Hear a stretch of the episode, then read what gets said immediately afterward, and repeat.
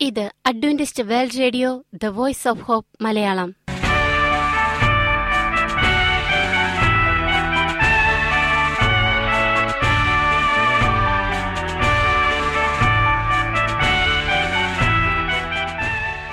നിലയ്ക്കാത്ത ദൈവസ്നേഹത്തിന്റെ ശബ്ദപ്രപഞ്ചത്തിലേക്ക് ഞങ്ങളുടെ എല്ലാ പ്രിയപ്പെട്ട ശ്രോതാക്കൾക്കും സ്വാഗതം. ഞാൻ ഷാനി ബിനോയ്. ഇന്നത്തെ പ്രധാന പരിപാടികൾ കാവ്യശബ്ദം. ക്രിസ്തീയ ഭക്തിഗാനങ്ങളുടെയും കവിതകളുടെയും പ്രത്യേക ആസ്വാദന പരിപാടി വചനപ്രത്യാശ തിരുവചന സന്ദേശം. പാസ്റ്റർ ബിനോയ് ജേക്കബ് തിരുവചനത്തിൽ നിന്നും സംസാരിക്കുന്നു. ഇന്നത്തെ പരിപാടി ഒരു മനോഹരമായ ഗാനം കേട്ടുകൊണ്ട് ആരംഭിക്കാം.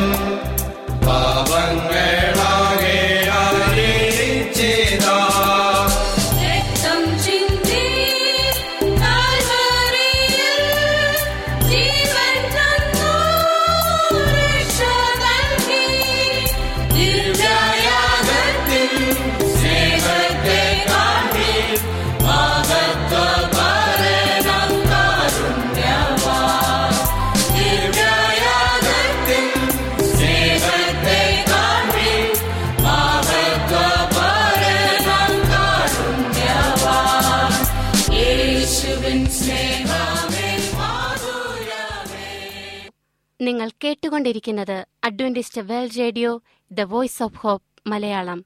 ഞങ്ങളുടെ പുസ്തകങ്ങൾ സീഡികൾ ബൈബിൾ ആരോഗ്യ പാഠങ്ങൾ എന്നിവ തപാലിൽ നിങ്ങൾക്ക് ലഭിക്കുന്നതിനും ഞങ്ങൾക്ക് എഴുതുക. ഞങ്ങളുടെ വിലാസം Adventist World Radio Malayalam post box number പതിനേഴ് പൂനെ നാല് ഒന്ന് ഒന്ന് പൂജ്യം പൂജ്യം ഒന്ന് മഹാരാഷ്ട്ര ഇന്ത്യ. വിലാസം ഒരിക്കൽ കൂടി. Adventist World Radio Malayalam post box number പതിനേഴ് പൂനെ നാല് ഒന്ന് ഒന്ന് പൂജ്യം പൂജ്യം ഒന്ന് മഹാരാഷ്ട്ര ഇന്ത്യ. ഞങ്ങളുടെ ഇമെയിൽ ബിനോയ് ജേക്കബ് പൂജ്യം ഒന്ന് അറ്റ് ജിമെയിൽ ഡോട്ട് കോം ഈ പരിപാടികൾ ഓൺലൈനായി ശ്രവിക്കുന്നതിന് ഞങ്ങളുടെ വെബ്സൈറ്റായ W W W dot A W R dot O R G സന്ദർശിക്കുക. ഇന്നത്തെ കാവ്യശബ്ദം പരിപാടിയിലേക്ക് ഞങ്ങളുടെ എല്ലാ പ്രിയപ്പെട്ട ശ്രോതാക്കൾക്കും സ്വാഗതം. ഇന്നത്തെ ഇന്നും സിസ്റ്റർ സീമ നമ്മളോടൊപ്പം അതിമധുരമായ ഒരു പാട്ടുമായി എത്തിയിട്ടുണ്ട്. ഏത് പാട്ടാണ് ഇന്ന് നമ്മൾ പാടുന്നത്? ഇന്ന് ഞാൻ എൻ യേശു അല്ലാതിൽ എനിക്കൊരാശ്രയം വേറെ. ഈ പാട്ടാണ് ആലപിക്കുന്നത്. എന്നേശു അല്ലാതില്ല എനിക്കൊരാശ്രയം ഭൂവിൽ. നിൻ മാറിവിലല്ലാതെ എനിക്കൊരു വിശ്രമമേറെ. ഈ പാരിലും പരത്തിലും നിസ്തൂലനാണ് എൻ പ്രിയൻ എന്ന് പറയുന്ന മനോഹരമായ ഒരു പാട്ടാണ്. ഈ ലോകത്ത് നമുക്ക് വേറെ ആരെയും ആശ്രയിക്കാൻ പറ്റില്ല. അതെ. ഒരു മനുഷ്യനിലും ആശ്രയിക്കാൻ വെക്കാൻ പറ്റത്തില്ല. കാരണം ആരാണ് എപ്പോഴാണ് എങ്ങനെയാണ്? അന്നേരം കുതികാൽ വെട്ടു. നമുക്ക് ഒരിക്കലും പറയാൻ കഴിയത്തില്ല. അതെ. അപ്പൊ നമുക്ക് ആശ്രയിക്കാൻ പറ്റുന്ന ഒരേ ഒരു വ്യക്തി ദൈവമാണ് യേശുവാണ്. പലതരത്തിലും പല ആളുകളും പലരെയും വിശ്രമിക്കും. ഈ കഴിഞ്ഞ ദിവസം നിങ്ങൾ പത്രത്തിൽ കണ്ടു കാണും. കൂട്ടുകാരൻ അപ്പൊ അയാൾ കൂട്ടുകാരൻ ഗൾഫിലേക്ക് പോകുന്നു.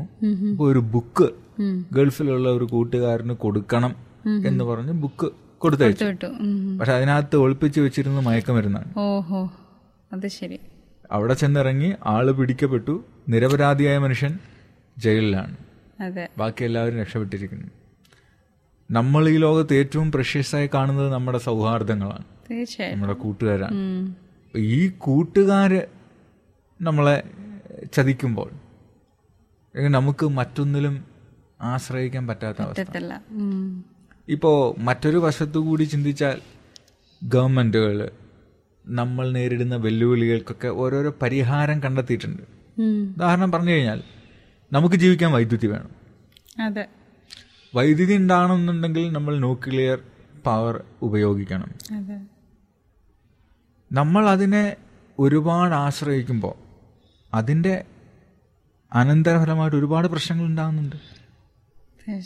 വികരണങ്ങൾ ഉണ്ടാവാം.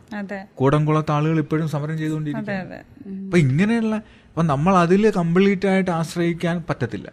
കാരണം അത് നമുക്ക് ദോഷം ചെയ്യും. ഇപ്പോൾ ഭിലായിൽ ഭോപ്പാൽ ദുരന്തം. നമ്മൾ എത്രയോ പ്രതീക്ഷയോടുകൂടി ഉണ്ടാക്കിയ കാര്യങ്ങളാണ്. പക്ഷെ ആയിരക്കണക്കിന് ആളുകളാണ് ആ ദുരന്തത്തിൽ മരിച്ചു പോയത്. ഇന്നും അതിന്റെ ആഫ്റ്റർ ഇഫക്ട്സ് നടന്നുകൊണ്ടിരിക്കുകയാണ്. ജനിച്ചു വീഴുന്ന ഓരോ കുഞ്ഞുങ്ങളും അതിനെ അത് അത് ബാധിക്കുന്നുണ്ട്. ബാധിക്കുന്നുണ്ട്.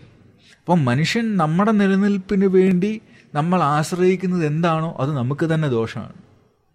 നേതാക്കന്മാർ പറയും ഈ മരിച്ചവരെ കുറിച്ച് ഒരു അനുശോചനം പറയും. അവരുടെ ജീവനെ ഒരു കാഷ് പ്രൈസ് കൊടുത്ത് തീർക്കും. തീർക്കും. ഉള്ളൂ. അപ്പോൾ നമ്മുടെ ജീവനും സ്വത്തിനും എന്ത് ഉത്തരവാദിത്തമാണ്? എന്ത് സുരക്ഷിതത്വമാണ് ഇന്ന് ലോകത്തുള്ളത്? അതേപോലെ ജപ്പാനിൽ ഫുക്കുഷിമ അണക്കെട്ട് ഫുക്കുഷിമ റിയാക്ടർ. അതിന്റെ പ്രശ്നം എന്ന് വെച്ച് കഴിഞ്ഞാൽ സുനാമി വന്ന ശേഷം കടലിൽ വികരണങ്ങൾ ഉണ്ടായി അപ്പൊ നമ്മൾ ഈ ലോകത്ത് എന്താണോ നമുക്ക് ഏറ്റവും പ്രഷ്യസ് എന്ന് വിചാരിച്ച് നമ്മൾ ആശ്രയിക്കുന്നത്? അത് ശാശ്വതമല്ല. അത് പണമായാലും ശരി. പണം വരും പോകും. ഇന്നിപ്പം സാമ്പത്തിക മാന്യം സെൻസെക്സിൽ നഷ്ടമുണ്ടായാൽ പോക്ക് വളരെ പെട്ടെന്നാണ്. നിമിഷം മതി. അതിന്റെ വാല്യൂ മാറാനായിട്ട് ബ്രിട്ടനിലൊരു ബിസിനസ് കുടുംബം കുടുംബം ഒന്നിച്ച് ട്രെയിനിന്റെ മുമ്പിൽ ഒന്ന് ആത്മഹത്യ ചെയ്തു. കാരണം പെട്ടെന്ന് പണത്തിന്റെ ഒഴുക്ക് നിന്നുപോയി. ചില ആളുകൾക്ക് പത്തും മുപ്പത്തായിരം നാൽപ്പതിനായിരം അമ്പതിനായിരം രൂപ ശമ്പളം കിട്ടിയിരുന്നു. പക്ഷെ ഈ സാമ്പത്തിക മാന്യം വന്ന ശേഷം ശമ്പളം തീരെ കുറഞ്ഞു. അപ്പോൾ ആ ചെലവിൽ ജീവിക്കാൻ പറ്റാതെ വന്നപ്പോൾ ഒരു കുടുംബം ഭർത്താവ് മക്കളെ വെടിവെച്ച് കൊന്ന ശേഷം അയാൾ ആത്മഹത്യ നമ്മൾ ഇന്ന് ഈ ലോകത്ത് ആശ്രയിക്കുന്ന എല്ലാ കാര്യങ്ങളും ശാശ്വതമല്ല. അതുകൊണ്ടാണ് ഈ പാട്ട് നമുക്ക് പറഞ്ഞു തരുന്നത് അതെ. യേശുവേ നീ അല്ലാതില്ല എനിക്കൊരാശ്രയം ഈ ഭൂമിയിൽ. നിൻ മാർവിലല്ലാതിൽ എനിക്കൊരു വിശ്രമം വേറെ വേറെ. അങ്ങ് ഇത്ര രീതിയിലുള്ള ഒരു യുണീക്കായ ഒരു റെസ്റ്റ് വിശ്രമം. ഇന്ന് മനുഷ്യന്റെ ഏറ്റവും വലിയ പ്രശ്നമാണ് ഈ സമയം തിക- തികയത്തില്ല അതിന് ദൈവം തന്നെ പറഞ്ഞിട്ടുണ്ടല്ലോ. ആറ് ദിവസം നിങ്ങൾ അധ്വാനിച്ച് ഏഴാം ദിവസമായ ശനിയാഴ്ചയിൽ നിങ്ങൾ വിശ്രമിക്കുക എന്ന് പറഞ്ഞിട്ടുണ്ട്. എന്നാലും മനുഷ്യൻ കേൾക്കില്ല. ഇന്ന് ആർക്കും വിശ്രമമില്ല. കാരണം ഭാര്യ രാവിലെ രാത്രി ഡ്യൂട്ടിക്ക് പോകുന്നു. ഭർത്താവ് അവർ വരുന്ന അമേരിക്കയിലുള്ള ലൈഫ് സ്റ്റൈൽ അതാണ്. ഭർത്താവ് അതെ. നമ്മുടെ നാട്ടിലേക്ക് വന്നുകൊണ്ടിരിക്കുകയാണ്. വീക്കെൻഡിൽ മാത്രമേ കാണുന്നുള്ളൂ. രണ്ട് മൂന്ന് ഷിഫ്റ്റ് ജോലി ചെയ്തെങ്കിലേ പണം. ആവശ്യത്തിന് പണം ഉണ്ടാക്കാൻ പറ്റുള്ളൂ. ഇതിനൊക്കെ ദുരന്തം അനുഭവിക്കുന്ന കുഞ്ഞുങ്ങളാണ്. തീർച്ചയായിട്ടും. അപ്പം അതിന്റെ ശാസ്ത്രീയ വശങ്ങൾ പരിശോധിച്ചാൽ എത്രമാത്രം വലുതാണ് ഈ പ്രശ്നങ്ങൾ. മനുഷ്യൻ വിശ്രമമില്ലാതെ മനുഷ്യ ശരീരത്തെ കഷ്ടപ്പെടുത്തുകയാണ്. അപ്പൊ അതിന്റെതായ രോഗങ്ങളും ദുഃഖങ്ങളും ഒക്കെ ഉണ്ടാവുന്നുണ്ട് നമ്മൾ മനുഷ്യന്. അനുഭവിക്കുന്നത്. അപ്പൊ കർത്താവായ യേശുവിന്റെ മാറിൽ ആണ് നമ്മുടെ വിശ്രമം. വിശ്രമം. യേശുവിന്റെ മാറിൽ പോയി വിശ്രമിച്ചാൽ നമുക്ക് ശരിയായ വിശ്രമം. അതിങ്ങനെ പറഞ്ഞപ്പോ ഞാനിങ്ങനെ ഒരു കൊച്ചെന്റെ മകൻ വന്നെന്റെ നെഞ്ചത്ത് കയറി കിടക്കുന്നത്. ഞാനപ്പോ അത് ആ ഒരു ഫീലിംഗ് ഞാനിങ്ങനെ ഓർക്കുമായിരുന്നു അവൻ എത്ര സുരക്ഷിതം തോന്നുന്നോണ്ടാണ് അവൻ വന്ന് കിടക്കുന്നത്. തീർച്ചയായിട്ടും. അതുപോലെ ഒരു അമ്മ ഒരു കുഞ്ഞിനെ എടുക്കുന്നത് പോലെ കർത്താവായ യേശു ക്രിസ്തുവിന്റെ വിരിമാറി. നമുക്കൊരു വിശ്രമ സ്ഥാനമുണ്ട്. നമ്മുടെ ഭാരങ്ങൾ അവിടെ ഇറക്കി എന്തൊരു നല്ല ഫീലിംഗ് അല്ലേ? അതിങ്ങനെ ചിന്തിച്ചു നോക്കുകയാണെങ്കിൽ. ലോകത്ത് ആരും ഇല്ലാതിരിക്കുമ്പോ യേശുവിന്റെ ചാര നമ്മൾ എത്തുമ്പോൾ കിട്ടുന്ന ആ ഒരു ആശ്വാസം അത് പറഞ്ഞറിയിക്കാൻ പറ്റുന്ന കാര്യമല്ല. അല്ല. അത് നമ്മൾ അനുഭവിച്ചറിയുക തന്നെ വേണം. പാട്ട് നമുക്കൊന്ന് കേൾക്കാം.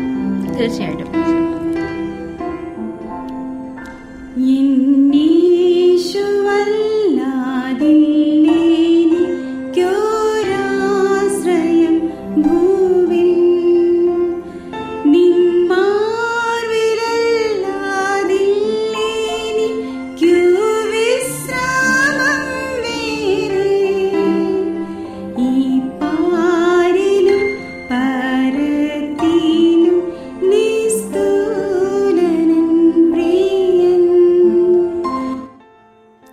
രക്ഷകൻ ദൈവമേ നീ അല്ലാതില്ലാരും എന്നേശു മാത്രം മതി എനിക്ക്. ഏത് നേരത്തു നിന്നാണ് അടുത്ത വരികൾ പറയുന്നത്?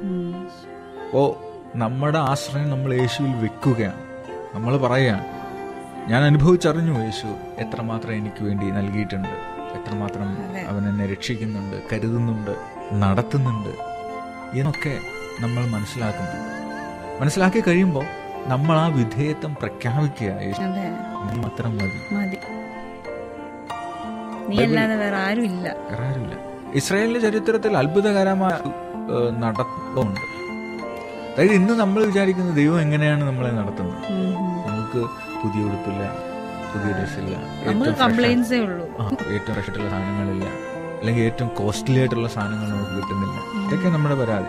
പക്ഷെ ദൈവം നടത്തിയത് എങ്ങനെയാണെന്ന് അറിയാം അത് ഇസ്രായേലിന്റെ ചരിത്രത്തിൽ പറയുന്നുണ്ട്. അവരുടെ ചെരുപ്പ് തേഞ്ഞു പോയില്ല ഉടുപ്പ്. മുഷിഞ്ഞു പോയില്ല. ഉള്ളതെന്താണോ അതുമായിട്ട് ഫ്രഷായി ജീവിക്കാനാണ് ദൈവം മനുഷ്യനെ പഠിപ്പിച്ചത്. അതെ. അപ്പൊ ആ ദൈവത്തിലേക്ക് നമ്മൾ ഒരാശ്രയത്വം. നമ്മൾ തന്നെ പറയാ ഏറ്റുപറച്ചിലാണ് അരക്കിട്ട് ഉറപ്പിക്കുകയാണ്. നീയാണ് എന്റെ നിസ്തൂലിനായ ദൈവം. നീയാണ് എന്റെ സൃഷ്ടിതാവ്. നീയാണ് എന്റെ പരിപാലകൻ. ഇവൻ പറയുന്നുണ്ട് നീതിമാന്റെ മക്കൾ അപ്പത്തിന് വേണ്ടി ഇറക്കുന്നത് കണ്ടിട്ടില്ല. ഇത് കൂടുതലായിട്ടുള്ള എന്തൊരു വാഗ്ദത്തമാണ് നമുക്ക് വേണ്ടുന്നത് നമ്മുടെ ജീവിതത്തിൽ? അപ്പോൾ അത്രമാത്രം വിധേയത്വമാണ് ഈ വരികൾ നമുക്ക് കാണിച്ചു തരുന്നത്. നമ്മളും കർത്താവിനോട് അത്രമാത്രം വിധേയത്വപ്പെടണം. എപ്പോഴൊക്കെയാണ്? വൻഭാരങ്ങൾ വരുമ്പോൾ പ്രയാസങ്ങൾ വരുമ്പോൾ പ്രയാസങ്ങൾ വരുമ്പോൾ. എല്ലാരും കൈവടിയുമ്പോൾ.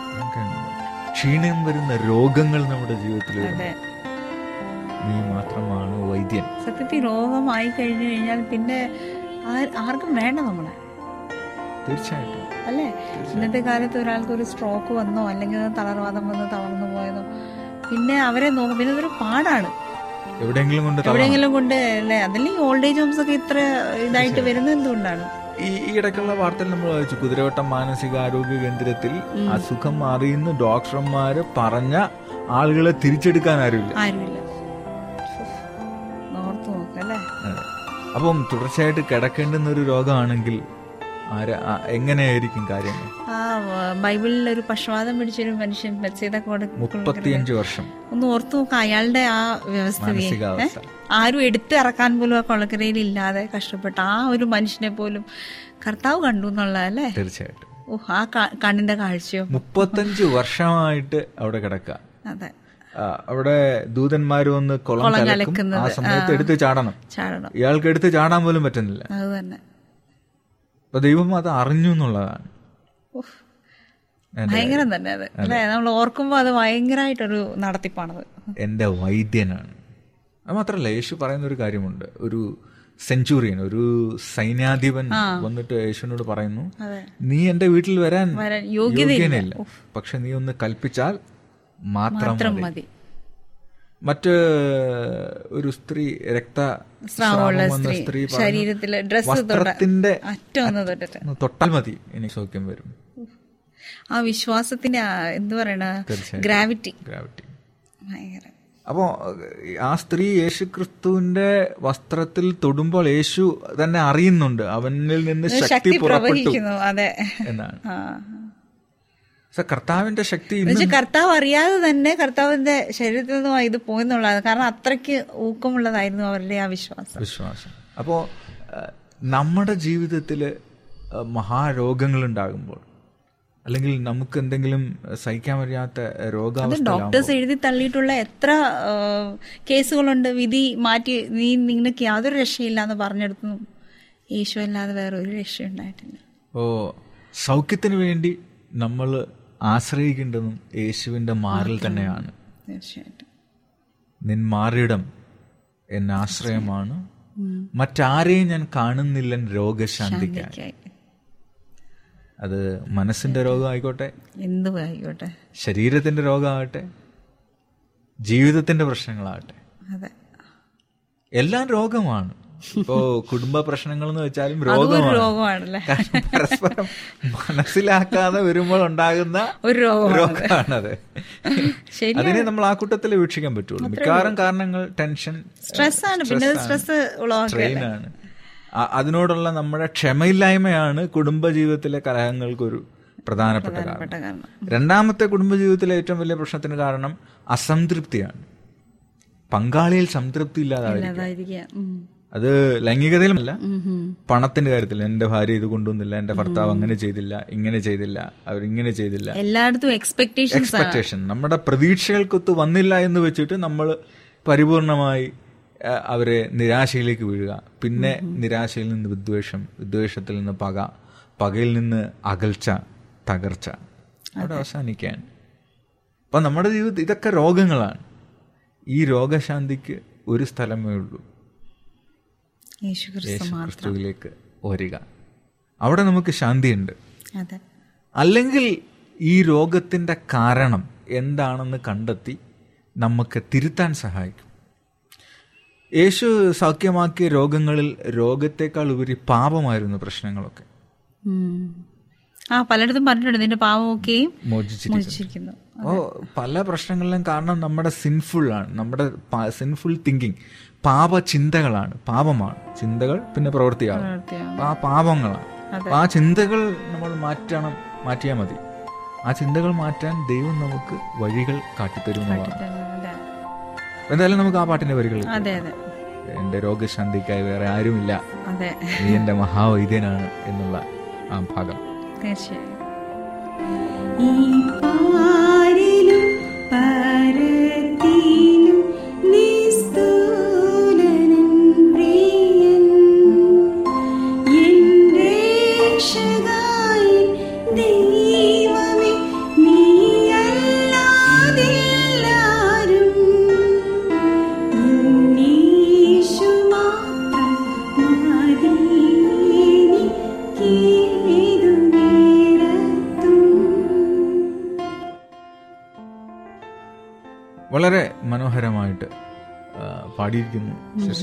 വളരെ നന്ദി. അനുഗ്രഹിക്കട്ടെ. നമ്മുടെ പ്രേക്ഷകർക്കും അത് ഹൃദയത്തിൽ സൂക്ഷിക്കാൻ ഒരു കാര്യമായി തന്നെ ഇരിക്കും.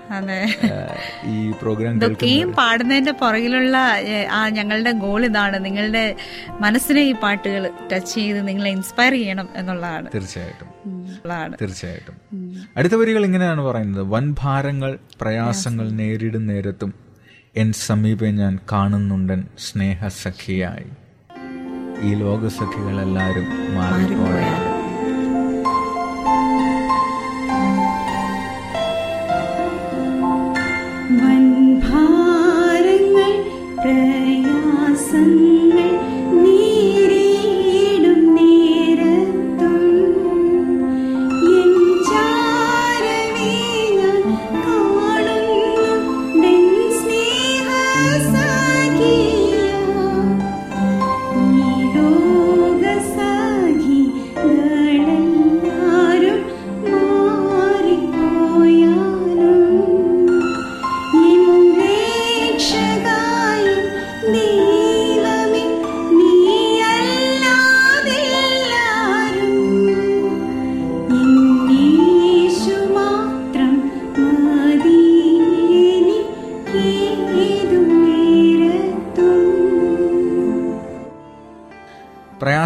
ഭാരങ്ങളും ഒക്കെ വരുമ്പോൾ നമ്മൾ പ്രതീക്ഷിക്കുന്നത് നമ്മുടെ കൂട്ടുകാരോ ബന്ധുക്കളോ ഒക്കെ അടുത്തിരിക്കണമെന്നാണ് അതെ ഏറ്റവും ആദ്യം കാണാതാകുന്നത് അവരാണ്.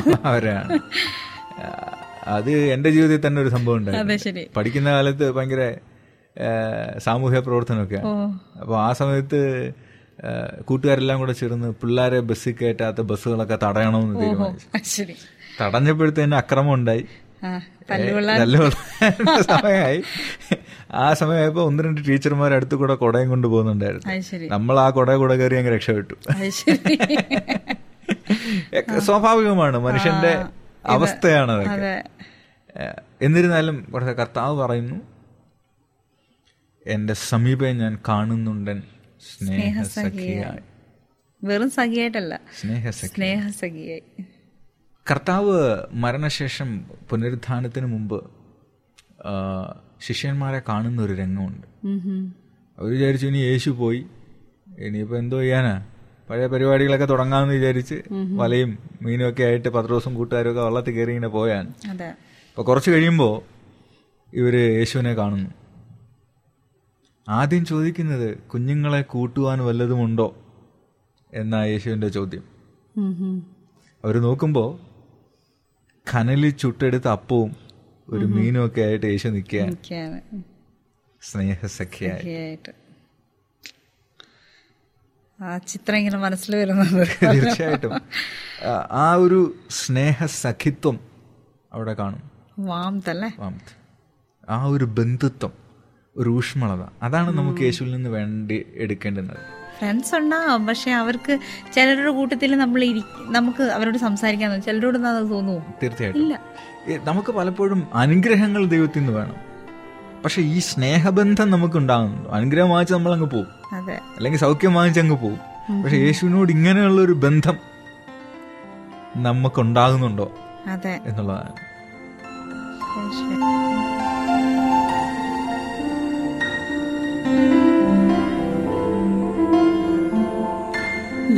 ശരി.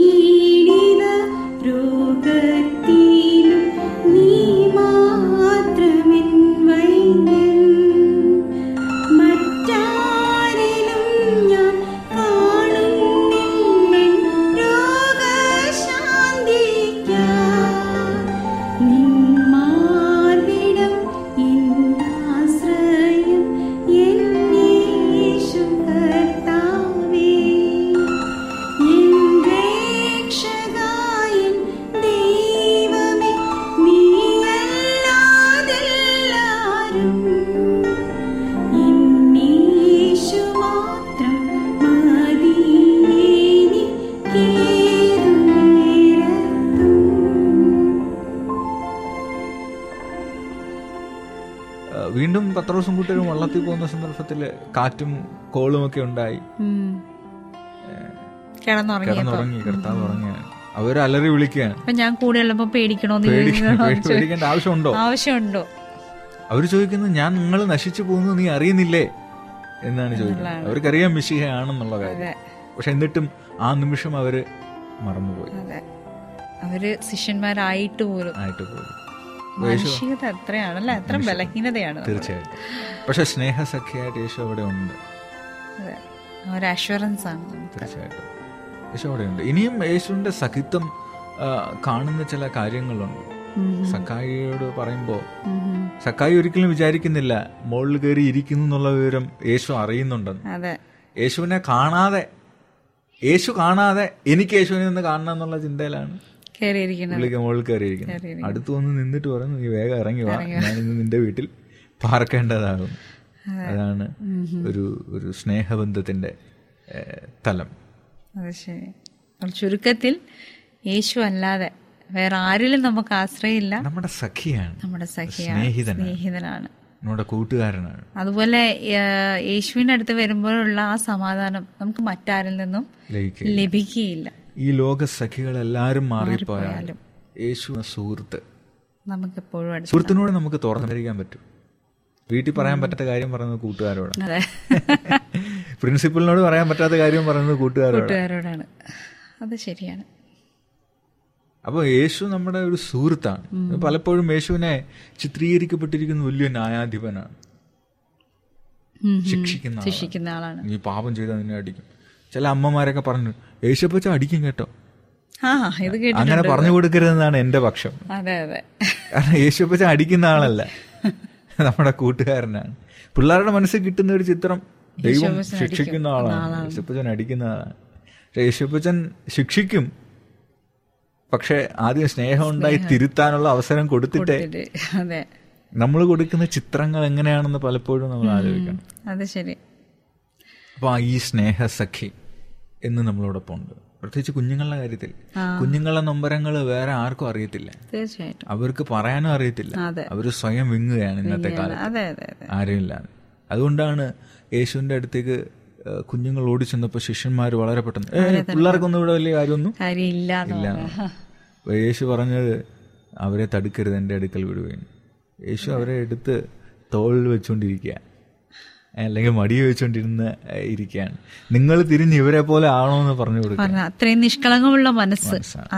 യേശുവിന്റെ വ്യക്തിബന്ധങ്ങളില്ലാതെ വലിപ്പ ചെറുപ്പമില്ലാതെയുള്ള അവന്റെ സ്നേഹം. എല്ലാവരോടുമുള്ള സ്നേഹസഖിയാണ്. അപ്പോൾ യേശു നമ്മുടെ സ്നേഹസഖ്യയാണ് ഈ വൻ സമുദ്രത്തിന്റെ നടുവിൽ നമ്മൾ മുങ്ങി താണോണ്ടിരിക്കുമ്പോഴും ആ സ്നേഹമുഖം നമുക്ക് കാണാൻ കഴിയണം.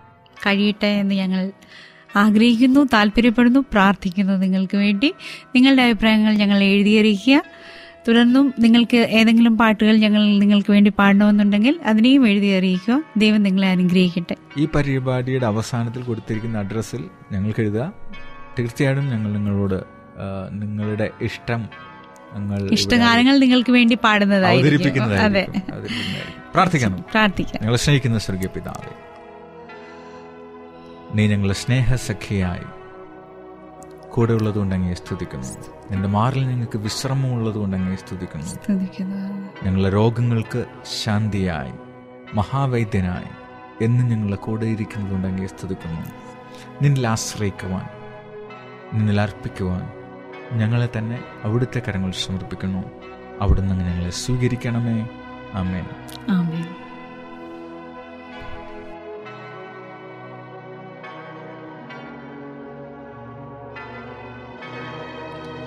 ഈ പരിപാടികളെക്കുറിച്ചുള്ള നിങ്ങളുടെ അഭിപ്രായങ്ങൾ നിർദ്ദേശങ്ങൾ അനുഭവ സാക്ഷ്യങ്ങൾ നിങ്ങളുടെ പ്രത്യേക പ്രാർത്ഥനാ ആവശ്യങ്ങൾ എന്നിവ ഞങ്ങൾക്ക് എഴുതുക. നിങ്ങൾക്ക് വേണ്ടി പ്രത്യേകം പ്രാർത്ഥിക്കുന്നതാണ്. ഞങ്ങളുടെ പുസ്തകങ്ങൾ സീഡികൾ ബൈബിൾ ആരോഗ്യ പാഠങ്ങൾ എന്നിവ തപാലിൽ നിങ്ങൾക്ക് ലഭിക്കുന്നതിനും ഞങ്ങൾക്ക് എഴുതുക. ഞങ്ങളുടെ വിലാസം Adventist World Radio Malayalam post box number പതിനേഴ് പൂനെ നാല് ഒന്ന് ഒന്ന് പൂജ്യം പൂജ്യം ഒന്ന് മഹാരാഷ്ട്ര ഇന്ത്യ. വിലാസം ഒരിക്കൽ കൂടി. Adventist World Radio Malayalam post box number പതിനേഴ് പൂനെ നാല് ഒന്ന് ഒന്ന് പൂജ്യം പൂജ്യം ഒന്ന് മഹാരാഷ്ട്ര ഇന്ത്യ. ഞങ്ങളുടെ ഇമെയിൽ ബിനോയ് ജേക്കബ് പൂജ്യം ഒന്ന് അറ്റ് ജിമെയിൽ ഡോട്ട് കോം ഈ പരിപാടികൾ ഓൺലൈനായി ശ്രവിക്കുന്നതിന് ഞങ്ങളുടെ വെബ്സൈറ്റായ W W W dot A W R dot O R G സന്ദർശിക്കുക. ഇന്നത്തെ പരിപാടികൾ ഇതുവരെ കേട്ടുകൊണ്ടിരുന്ന എല്ലാ പ്രിയപ്പെട്ട ശ്രോതാക്കൾക്കും നന്ദി. നാളെ ഇതേ സമയം ഇതേ മീറ്റർ ബാൻഡിൽ നമ്മൾ കണ്ടുമുട്ടുന്നതുവരെ ദൈവത്തിന്റെ അനവധിയായ അനുഗ്രഹങ്ങൾ നിങ്ങൾക്ക് കൂട്ടായിരിക്കട്ടെ. നമസ്കാരം.